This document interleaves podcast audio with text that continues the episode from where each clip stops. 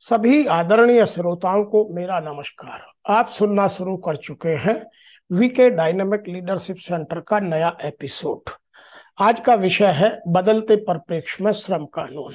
भारत में 19 2019 और 2020 में 2019 में कोड ऑन वेजेस और तीन कोड पास हुए 2020 में। और उन पर अभी तक चर्चा चल रही है अभी तक उनको लागू नहीं किया गया है। उनमें का, काफ़ी सारे श्रम कानूनों को बहुत साधारण तरीके से नए रूप में परिवर्तित कर लागू करने की बात कही गई है। और उनमें जो हमारे आर्टिकल 23 और आर्टिकल 24 में जो हमें शोषण के विरुद्ध अधिकार हैं उनको नए तरीके से प्रस्तुत कर कुछ शोषण की क्षमताओं को विषमताओं को कार्य दशाओं को और कम करने की कोशिश की है ताकि समाज में खुशहाली आ सके और समाज उन्नति की ओर अग्रसर हो सके।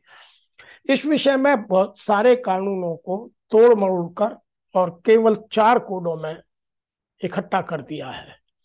और श्रम का शोषण के विषय में मैं इतना कह सकता हूँ कि एक अवधारणा है।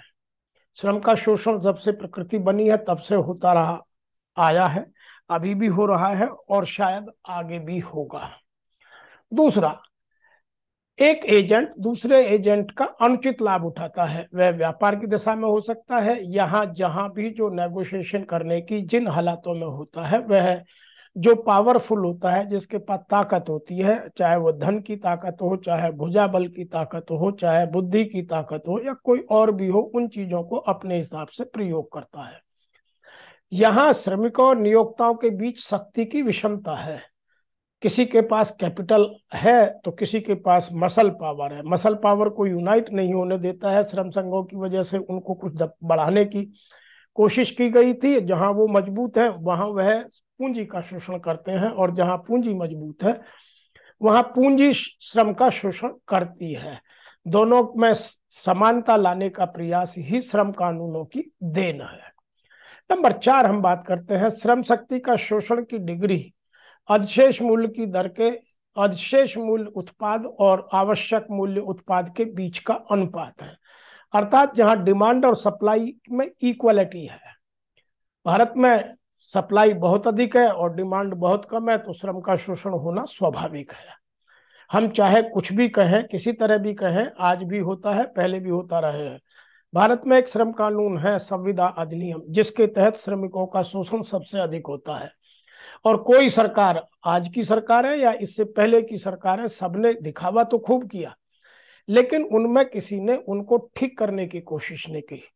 और उन सबसे शोषण की गति और तीव्र हो गई। आज आप जितने भी रियल एस्टेट में लोग काम कर रहे हैं, आप देखिएगा, जहाँ जिसकी बार्गेनिंग पावर मज़बूत है, वहाँ वह उसको शोषण कर रहा है। श्रम कानून अपनी जगह है, लेकिन श्रम कानूनों में भी या तो बनाते समय कुछ खामियाँ रह गई है, या उनके इम्प्लीमेंटेशन में जो इम्प्लीमेंटेशन मशीनरी है, वह उन पर ठीक से काम नहीं करती है। और वही जो श्रम शक्ति, श्रम और नियोक्ताओं के बीच शक्ति की विषमता है, वो अपना काम करने लग जाती है। इसीलिए श्रम का शोषण अभी भी रुक नहीं पा रहा है। आइए हम बताएँ श्रम कानूनों का उद्देश्य क्या है। इन कानूनों में जो बार बार बदलाव करने की या बार बार अमेंड करने की आवश्यकता पड़ती है वह क्यों पड़ती है। नंबर एक, औद्योगिक विकास को या औद्योगिक प्रसार को बढ़ावा देना। भारत में जब तक औद्योगिक विकास नहीं होगा, जब तक नए कारखाने नहीं आएँगे, जब तक नई सेवाओं का नई तरह से एम्प्लॉयमेंट का जनरेशन नहीं होगा, भारत का विकास होना लगभग असंभव है।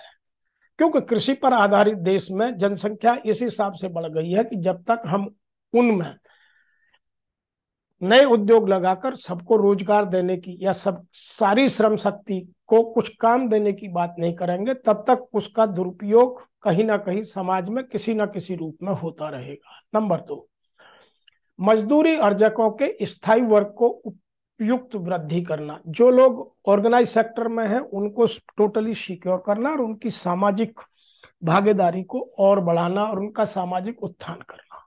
नंबर तीन है विभिन्न देशों के आर्थिक, सामाजिक जीवन में श्रमिकों के बढ़ते हुए महत्व, उनकी परिस्थितियों में सुधार देखते हुए स्थानीय परिदेश में लागू करना। जो आईएलओ की रिकमेंडेशंस हैं, उनको हम भारत में किस तरह से, किन परिस्थितियों में, किस हद तक लागू कर सकते हैं, वह भारतीय श्रम कानूनों का महत्व हमें दर्शाता है। क्योंकि आईएलओ जो रिकमेंडेशन देता है, वो संसार के जो विकसित देश है, उनका भी जो विकासशील है, उनका भी और जो अविकसित है, उनका भी सबको ध्यान में रखते हुए अपने नियमों को बनाता है। नंबर चार है जो श्रम संघ है, ताकि वह जो पूंजी है, उसके साथ अपने बराबरी कर सके, उनका विकास करना और उनको मज़बूत करना। नंबर पाँच है, श्रमिकों को मैं अपने अधिकारों के प्रति जागरूकता फैलाना। ताकि उनको पता चले, नहीं तो वह कानून की सलाह लेकर लेबर कोर्ट में या ट्रिब्यूनल में या जो भी और कोर्ट का प्रावधान है, उनमें जाकर अपने कानून की रक्षा कर अपने शोषण के विरुद्ध लड़ सके। नंबर छह है, श्रमिक संघों के बीच, जो श्रम संघ है, उनके बीच शिक्षा का प्रसार करना, क्योंकि भारत में अभी भी अशिक्षित वर्ग के श्रम बहुत अधिक है। उनका है तो शिक्षा का स्तर बहुत कम है और यदि शिक्षा भी उन्होंने पा ली है तो उनका ज्ञान का स्तर का, श्रम कानूनों की जानकारी बहुत कम है। इन सबको पूर्ति करने के लिए श्रम कानून समय समय पर परिवर्तित होकर नए रूप में श्रमिकों के शोषण को बचाने के लिए कोशिश करते रहते हैं। इसी में जो आज वर्तमान सरकार है उन्होंने सत्यमेव जयते से श्रमेव जयते की तरफ़ पहल कर और जो पुराने 38 रूल्स थे, उनको पहले उनतीस में किया और अब उनतीस को तोड़कर चार कोडों में लागू करने की बात की जा रही है। और आगे की राह यह है कि वर्तमान स्थितियों को ध्यान में रखते हुए, क्योंकि हम लगातार काम करें ना करें लेकिन हम आगे बढ़ते जा रहे हैं। आगे बढ़ जाने का मतलब है कि नई पीढ़ी आ रही है, समाज में बदलाव आ रहे हैं, बहुत सारी नई नई चीज़ें पैदा हो रही हैं। पहले डिजिटलाइजेशन बिल्कुल नहीं था, ऑटोमाइजेशन बहुत कम था तो श्रम शक्ति नंबर में बहुत ज़्यादा थी। अब नंबर में कम होती जा रही है, लेकिन उनका विकास होता जा रहा है। वे अपने श्रम कानूनों के प्रति काफ़ी जागरूक हैं। और अब तो कहीं कहीं ऐसा भी लगने लगा है कि जो समाज के उद्योगों से बाहर के या जो संगठनों से बाहर के लोग हैं, उनका हस्तक्षेप बहुत बढ़ गया है।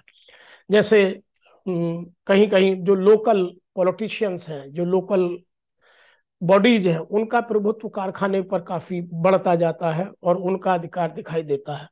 कुछ लोकल मशल पावर के लोग भी उद्योग में घुसकर अपनी पहुँच, पकड़ बना लेते हैं। कुछ जो श्रम संगठन है, वो अपने श्रम उद्देश्यों को भूलकर किसी और के लालच में, किसी अन्य दबाव में आकर उनके साथ जुड़ जाते हैं और वहाँ शोषण शुरू हो जाता है। जैसे उत्तर प्रदेश में आज औद्योगिक वातावरण नहीं है, उस सब में उत्तर प्रदेश सरकार के साथ साथ उत्तर प्रदेश के निवासियों का भी दोष है, क्योंकि उन्होंने अपने यहाँ उद्योगों को पनपने ही नहीं दिया। 1980 से लेकर के और 2020 तक, या आज भी वही मानसिकता है कि जब उद्योग आता है तो लोग उस पर अपने अपने निजी स्वार्थों के कारण टूट पड़ते हैं और उद्योग वहाँ विकसित नहीं हो पाता है। जो उद्योग थे, या तो वह उत्तर प्रदेश को छोड़कर अन्य राज्यों में चले गए या वो बंद हो गए। तो यह है एक बड़ी समस्या है इसको ठीक करने के लिए। क्योंकि मैं उत्तर प्रदेश का रहने वाला हूँ तो इसलिए मुझे उत्तर प्रदेश में उद्योगों के प्रति काफ़ी लगाव है, और हम चाहते हैं कि उत्तर प्रदेश में नए उद्योग आए और उत्तर प्रदेश को विकास की राह पर आगे ले जाएँ।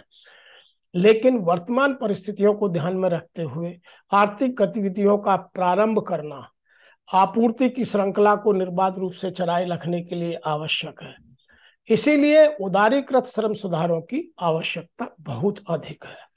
क्योंकि यहाँ जिस तरह से लोगों ने ट्रेड यूनियंस का मूवमेंट चलाकर उद्योगों को मारा है, वह अक्षम्य है। श्रम, नंबर दो में बात करता हूँ। श्रम सुधारों के ज़रिए विदेशी निवेशकों को आवश्यक, आकर्षित किया जा सकता है। जो समय समय पर रोज़गार संवर्धन के लिए या रोज़गार बढ़ाने के लिए अति आवश्यक है। क्योंकि जो संसार में और देश है, वहाँ के लेबर रूल्स और हमारे लेबर रूल्स में काफ़ी अंतर है। और फिर यहाँ एक बात और है, जहाँ जब भी यूनियन भारी हो जाती है तो यूनियन के लोग काम करना बंद कर देते हैं। तो अभी काफ़ी मानसिकता का अंतर अभी भी सब जगह देखने को मिलता है। इसीलिए श्रम सुधारों में आवश्यकता रहती है कि समय समय पर उनको उद्योग और श्रमिक दोनों के हित में आकर्षित बनाकर पेश किया जाए। नंबर तीन, सरकारों को श्रम कानूनों के सुधार करते समय मजदूरों के हितों का ध्यान रखना आवश्यक है। क्योंकि पूंजीवादी वर्ग सदैव अपने बुद्धि वर्ग को अपने यहाँ रोज़गार देकर अपने बचाव में या तो बाहरी ताकतों को इन्वॉल्व कर लेता है, जैसे एडवोकेट्स हैं या लॉ की और एजेंसीज हैं, या खुद सक्षमता के साथ श्रम श्रमिकों को दबाने की कोशिश करने लग जाता है। नंबर चार, भारत के जो नए उद्योग हैं, जो नए उद्योगपति हैं, उन सब की यह मानसिकता है जो स्मॉल है, और या और मीडियम लेवल के भी हैं कि वह अधिकतर आउटसाइड एजेंसी के द्वारा अपने व्यापार को चलाना चाहते हैं। एक तरह तो वह ठीक है, लेकिन दूसरी तरफ़ उसमें श्रम का शोषण बहुत बढ़ जाता है और जितनी बाहर की एजेंसियाँ हैं, वह भी श्रम शोषण में मदद करने लगती हैं। इसीलिए आगे की राह आज भी भारत में काफ़ी कठिन है। इन सब पर आपके क्या विचार हैं, आप हमें लिखिए, हमें बताइए, हम आपके साथ फिर अगले एपिसोड में चर्चा करेंगे।